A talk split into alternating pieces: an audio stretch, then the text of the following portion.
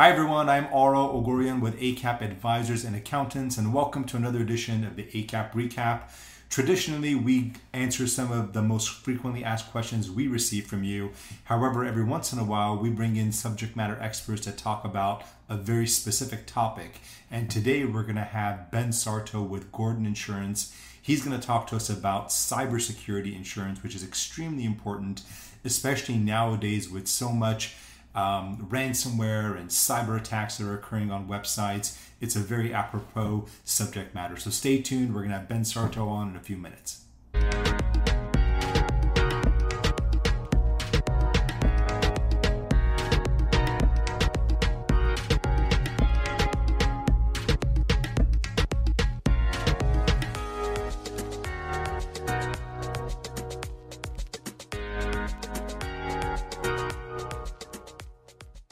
Started. All right, welcome back, everyone. Uh, I'm very pleased to uh, introduce Ben Sarto with Gordon Insurance. Uh, ben is a property and casualty insurance agent, which means that he deals with commercial properties, residential properties, uh, and today he's going to talk to us about cybersecurity, which is a huge and growing field in insurance. So, uh, welcome, Ben. Great to have you. You're a great friend of mine. I'm excited to do this with you. Ara, thank you so much for the kind words and for having me this morning. I'm very excited to be here and honored. And thank you, everyone, for the time and the opportunity. So, um, yeah, so cyber insurance, cybersecurity, it's obviously a huge, um, you know, huge deal right now. There's been large um, hacks in the business world. Uh, JBS plan, um, even an insurance company called CNA had a huge cyber attack and um, a lot of customers' information was leaked. It's a it's a big deal. Um, so cyber insurance is also a relatively new um, line of coverage. It, it, used to be included in your regular general liability policy, mm. but it was limited. It didn't have that much coverage. It was not really known or used. Um, it's really been implemented more in the past 10 years, since about 2010 um, when you know the internet was really on fire and people were really online and storing critical data and information on customers um, when it really became um, its own line of coverage. Can you first so, maybe define like what cyber insurance is? Like, I mean, I'm, I'm sure some people know out there what it is, but for the people who don't know what it is, what does it really entail? I mean, I get the impression it has to do something with the internet, but I'm sure it's more than that. Right, exactly. So basically, in layman's terms, cyber insurance is a data breach that occurs when an unauthorized party gains access to digital assets on your business's network, on hardware, software, even mobile devices like a like a cell phone. Oh wow! Um, okay. Yep. And and these and types of data breaches are uh, things you've heard of, like phishing scams, malware attack, ransomware. Um, if your computer gets a virus, so you get a hardware malfunction, um, that, that is what is covered by cyber insurance. Um, and it, an example of a digital asset would be employee records. So if you are taking credit card information over the phone mm-hmm. and storing it, um, date of births, you know, as an insurance broker, I have, you know, uh, birthday information, I've got VIN number info, uh, driver's license, a lot of sensitive data. Um, as a CPA, Ara, you might have financial statements and other financial information on your clients that's a digital asset. So okay. if things like that ever get accessed by an unauthorized party, that's when a cyber breach or a cyber incident has occurred. How do you do the like? How does an insurance agency do the pricing? Because I'm assuming that you know, like what data do they look at? Obviously, you have large companies and small companies. Do they look at how many clients you have and uh, yeah, well, how, does the pricing work on it? Not so much like how does the pricing work, but how do they determine the pricing? Sure. So a big aspect and a big factor on pricing comes from the revenue of the company. Mm-hmm. That's really how they decide and determine how large of a company uh, you know your business is and how much you may how much access um, you have to employee information. Um, and um, obviously, employee count is pretty big, um, but it's it's really comes down to revenue, which determines the size of the business. Mm-hmm. Um, two other factors I would say is the amount of coverage you're requesting. So if you're requesting, you know, limits uh, up to like $5 million, which is very high for a cyber insurance policy. That's going to cost you obviously a lot more than a policy for, let's say, 100000 or five hundred thousand. How do you know? Most, how do you know how much to get? I mean. Right. So so again, that you'll leave up to your insurance broker, okay. and they'll discuss it with the underwriter. Um, like I said, insurance, cyber insurance is a relatively new line of coverage to be standing on its own. Like it used to be wrapped up with general liability, mm-hmm. um, and you know there's there's experts on it. And I don't claim to be an expert in cyber insurance, but I have written enough policies that I know what goes into it and, and what what companies and clients of mine would benefit more than others. Um, and the underwriters, though, is who I personally, as an insurance broker, fall back on because these guys are experts in it. They are mm-hmm. experts in the field. They do this all day, every day. You know, while I might focus on some commercial real estate and homeowners insurance and cyber, all these guys do is cyber. Wow, so okay. if you if you really want to, you know, know how much your particular business should have, and you know, do you need certain coverages, all the coverages, just some? That is when you have a conversation with your broker and and really get the guidance there. Okay, uh, I know you mentioned article. I really think that's probably a good idea for you to take all this information that you have, which you do have a lot, and even though you claim you're not an expert, you're you know a lot more than me and probably most of the people listening and watching this. So I'd really recommend you kind of put that into an article, and we can post it on our website and put it in our in our YouTube channel as well. Um, can you? Do you have a couple of case studies you can use? Like maybe some examples of some clients you've had that have experienced this and utilized it? Sure. So so thankfully none of my clients have experienced a cyber attack or they have experienced cyber attack but not had to call upon the cyber insurance yet. Okay. Um, i hope it stays that way honestly. Um, Let's hope yeah. it, it, exactly. But what i was thinking about doing was there's five main coverages on the cyber policy and i would like i was thinking i'd go through each one Oh, awesome. And, okay. And give a clear explanation of what that coverage will protect your particular business from. Awesome. I'm going to take notes as you're talking about the five different coverages. Perfect. And, and also, like you mentioned, I'm happy to write an article and you can post it where um, the listeners can go and you know save it as a PDF and have it on hand. So the first coverage that you're likely to see on a cyber policy is called network security. And that covers um, first party costs or expenses that you or the business incurs um, as a result of a cyber attack. So that covers things like legal expenses, um, IT forensics, um, where you have a team, and that is usually um, supplied by your insurance company, where they'll have a team of cyber forensics to go out into the into the web and collect and try to get your data and try to recover everything that was lost. Um, negotiation and payment of ransomware, which wow. are the big ones. So if, if there's a ransomware you know, where you have to come up with a million dollars, you know, to get your client's information back, they will pay that. That's what it covers. Will they even um, also pay if it's in Bitcoin? Because a lot of people are asking for Bitcoin nowadays. Great question. So honestly, that is that's an area where I would go to an underwriter and say, does this cyber policy cover for Bitcoin and and, and um, uh, electronic funds? So that's a whole new realm that the cyber insurance world has to now um, adjust to. So right. great question.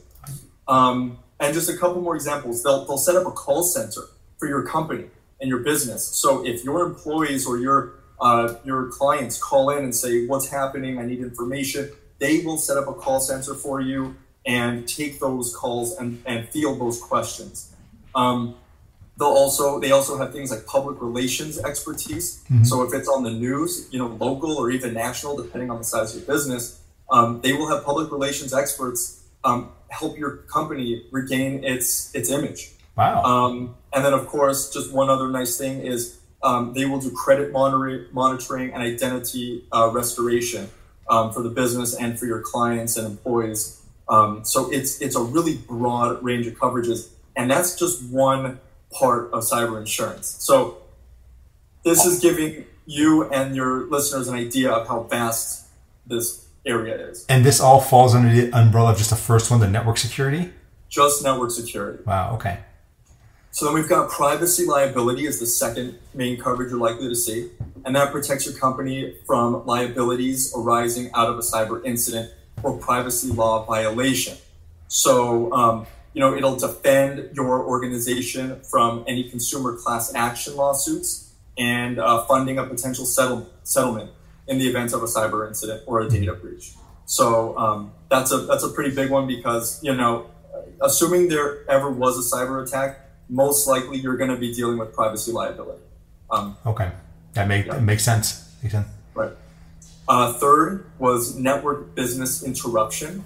So if your network or the network of a provider that you rely on goes down due to an incident, you can recover your lost profits um, or any fixed expenses or extra costs that incurred during that time. So this is kind of like a business income or loss of income coverage where if your network or the network of a provider goes down that you rely on mm-hmm. to make money, basically, uh, any lost income you can collect through network business interruption. Wow. So, for example, let's say if I use a particular CRM software, client relationship management software, and for some reason that software goes down for a week, and now like it's interrupting my ability to interact with clients or do billing or whatever it might be, that would qualify under this, um, you know, uh, network business interruption. Yep. Exactly. Exactly. Oh, um, obviously, I, have to put a disclaimer just for legal purposes. Right. I, you know, I'm not, I'm not, an, I'm, I'm not a, uh, you know, appraiser. I'm not you know, saying yes, 100% guaranteed every claim will be covered. I have to. That's that's just the world we live in now. Um, but these these are what coverages are supposed to be um, protected for okay. on all these policies. Uh, so fourth, we've got media liability, and this is actually a really interesting one. Um, so this provides coverage for intellectual property infringement, um, other than patent infringement, obviously, um, but resulting from advertising your services and it applies to both online advertising and printed advertising. Mm-hmm. But one thing that I want to really highlight is social media posts. And I actually have a friend whose wife has a very large social media following on Instagram, and she reposted a picture from another account. Mm-hmm. How, we repost pictures on Instagram every single day. She did this but it was from business perspective. It was from her business um, Instagram business account. Okay. And she got sued by this Instagram account. Wow. Why? why? She did not. She did not have written permission from this account to share their post for business purposes, and and this is it was an it was an infringement on, on their intellectual property. Um, that is wild. I never. I thought that. I mean, I'm not you know active on Instagram, but I just thought that you know people are sharing stuff all the time, and it's in the public domain, and it's not really. They do, and I, I think the big the big kicker on this one is that we shared posts usually as uh, for personal reasons, just for you know sharing from a, from a personal standpoint, you know sharing a funny picture or a video. But I believe because she was doing it under a business pretense, so that became an infringement because it was it was used in a business setting. Um, wow. Yeah. Interesting. Yeah, so I thought okay. that was a pretty interesting one. Yeah, keep you know, beware whenever whatever you're posting, especially in a business setting. So that's good good information. Yep, yep. And then lastly, number five, we've got E and O, and that's classic errors and omissions mm-hmm. um, under the cyber coverage. So E and O under cyber insurance will cover claims arising from errors in the your performance uh, to perform your services. So this can include, uh, include anything from technology services, which is obviously the big player in the cyber world, mm-hmm. but it can also um, you know affect people like consultants or even lawyers, doctors, CPAs, um, and um, it essentially addresses allegations of negligence or breach of contract um, in in the scope of your work. Um, and that will cover legal defense costs and any settlements with the customers. So, I mean, is there a lot of overlap between the regular E&O coverage and the this is considered cybersecurity E&O, or this is really just under all of the cybersecurity policy in and of itself? Right. So, so for for a so someone not in the technology field, like a doctor, a lawyer, a CPA, right. your E&O is going to protect you for you know those those classic E&O you know allegations like you know the, the guy didn't write my books correctly, didn't balance things the right way, or the doctor had a classic medical malpractice event. Um, but in terms of if the cyber event was the cause of the of the negligence or the error, yeah. then that's when it'll fall under the cyber coverage. Okay. So again, it's it's always cyber related, um, but if the cyber causes an E and O uh, scenario, that's what covers. Okay. Wow, this is fantastic. I mean, um, truly, I had no idea that cybersecurity was so vast and it covered so many different areas of it. I highly recommend you write that article that we talked about. So it'll be enormously beneficial. Um, anything else related to cybersecurity that we haven't already covered that you think is important? Sure. So so there's I put down on my notes there's sub there's something called sublimits, and that's in pretty much every policy, cyber liability, property, anything you get, there's going to be something called sublimits. And these are little extra, I call them bells and whistles, that are not in your main categories of coverage. Mm-hmm. So I jotted down three that I thought everyone would be interested to hear about. And just know that there's a lot more. And it really shows how vast these insurance policies are, what they cover, and how um, important they are truly. And we don't really fully appreciate it.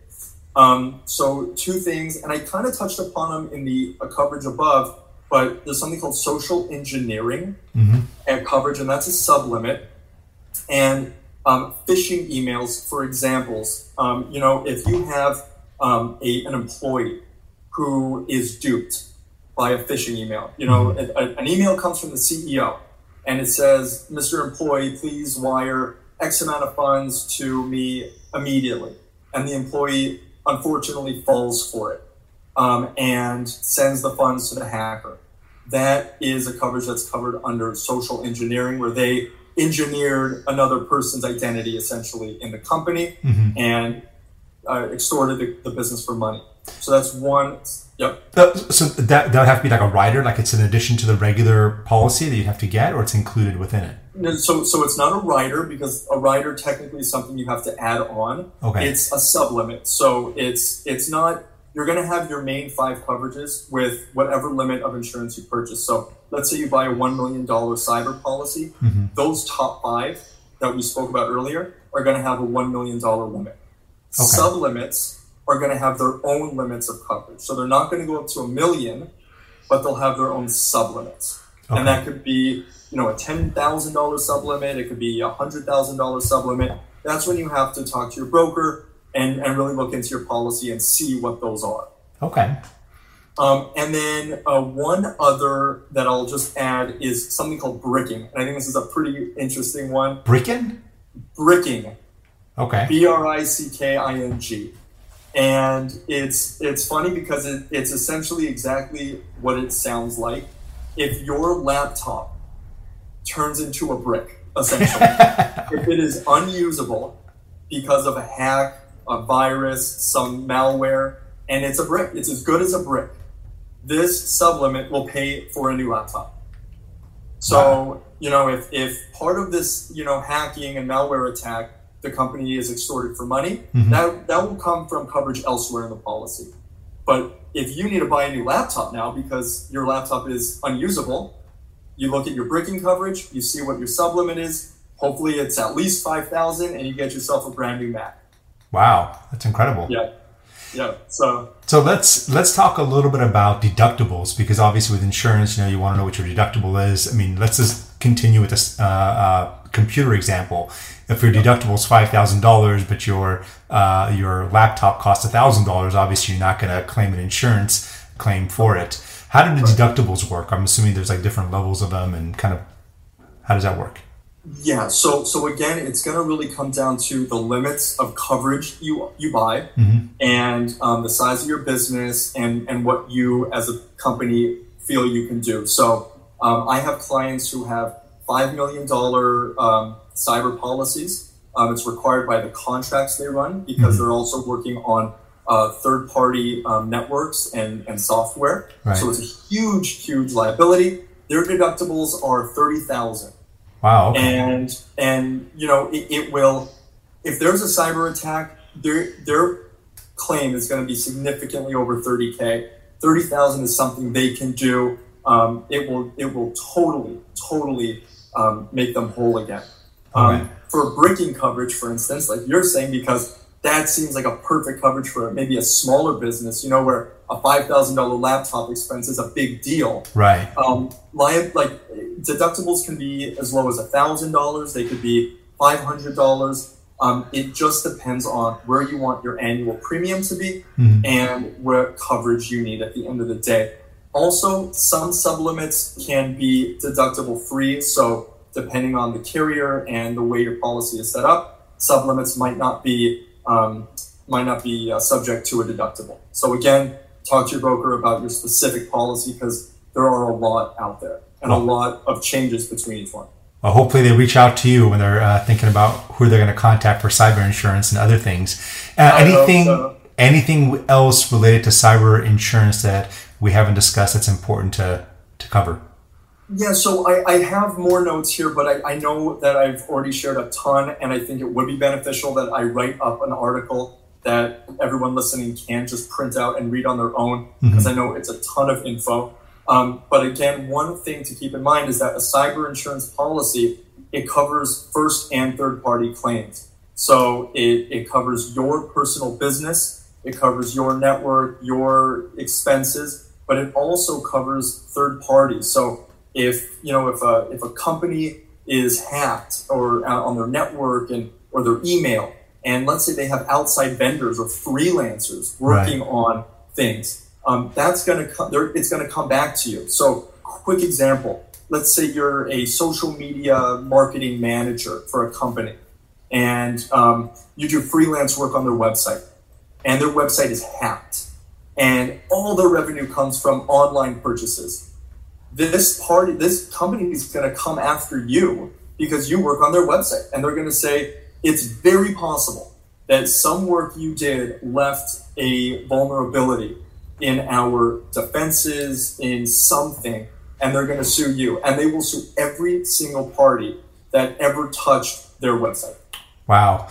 I don't know if you remember this, but this was um, probably about 10 years ago. There was this, this fire that occurred in a, um, uh, in a club in New York City where it was this this band that was playing and then like some pyrometric type thing or pyrotechnic you know fire started and uh, it, it resulted in some loss of lives and yeah. there was this, uh, I think it was an attorney that gave a presentation where she was talking about how the all the people that got sued related to this fire. It was like the beer the, you know the beer distributor the the owner of the building the you know the uh, everyone like the lighting everyone got sued because they were just casting this wide net trying to get everyone involved in this in this lawsuit. So it was very interesting how that worked. Yeah, and, and that's a perfect, perfect example of how um, you know the legal system works these days. Um, and really, I mean, for so long it's worked this way, where there is any sort of loss of life, God forbid, um, but even you know loss of income, which you know is just as important today.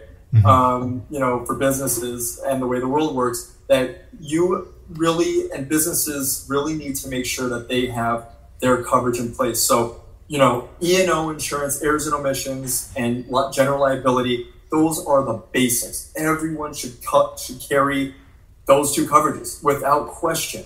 Um, right. Um, if you run if you run a business, um, if you run any sort of business that ultimately is storing sensitive personal data, information on clients, even employees. Um, if you work on other companies' cyber tech uh, exposures, really, really strongly consider cyber, whether it's through me or someone else. You know, it, it protect yourself, protect your business. Um, you know, at the end of the day, the premiums are going to be a lot less than than a payout out of pocket. That's no question about that. Seems like a seems like a no brainer. So um, I look forward to that article, Ben, about uh, cybersecurity. I'm sure there's gonna be a lot more meat on that bone when you write it, and I'm happy to share it with our with our viewers and our audience. Uh, obviously, you do a lot more than cybersecurity. Tell us a little bit about you. Your you know how long you've been doing this for, the, the firm that you work for, and kind of what your specialties are.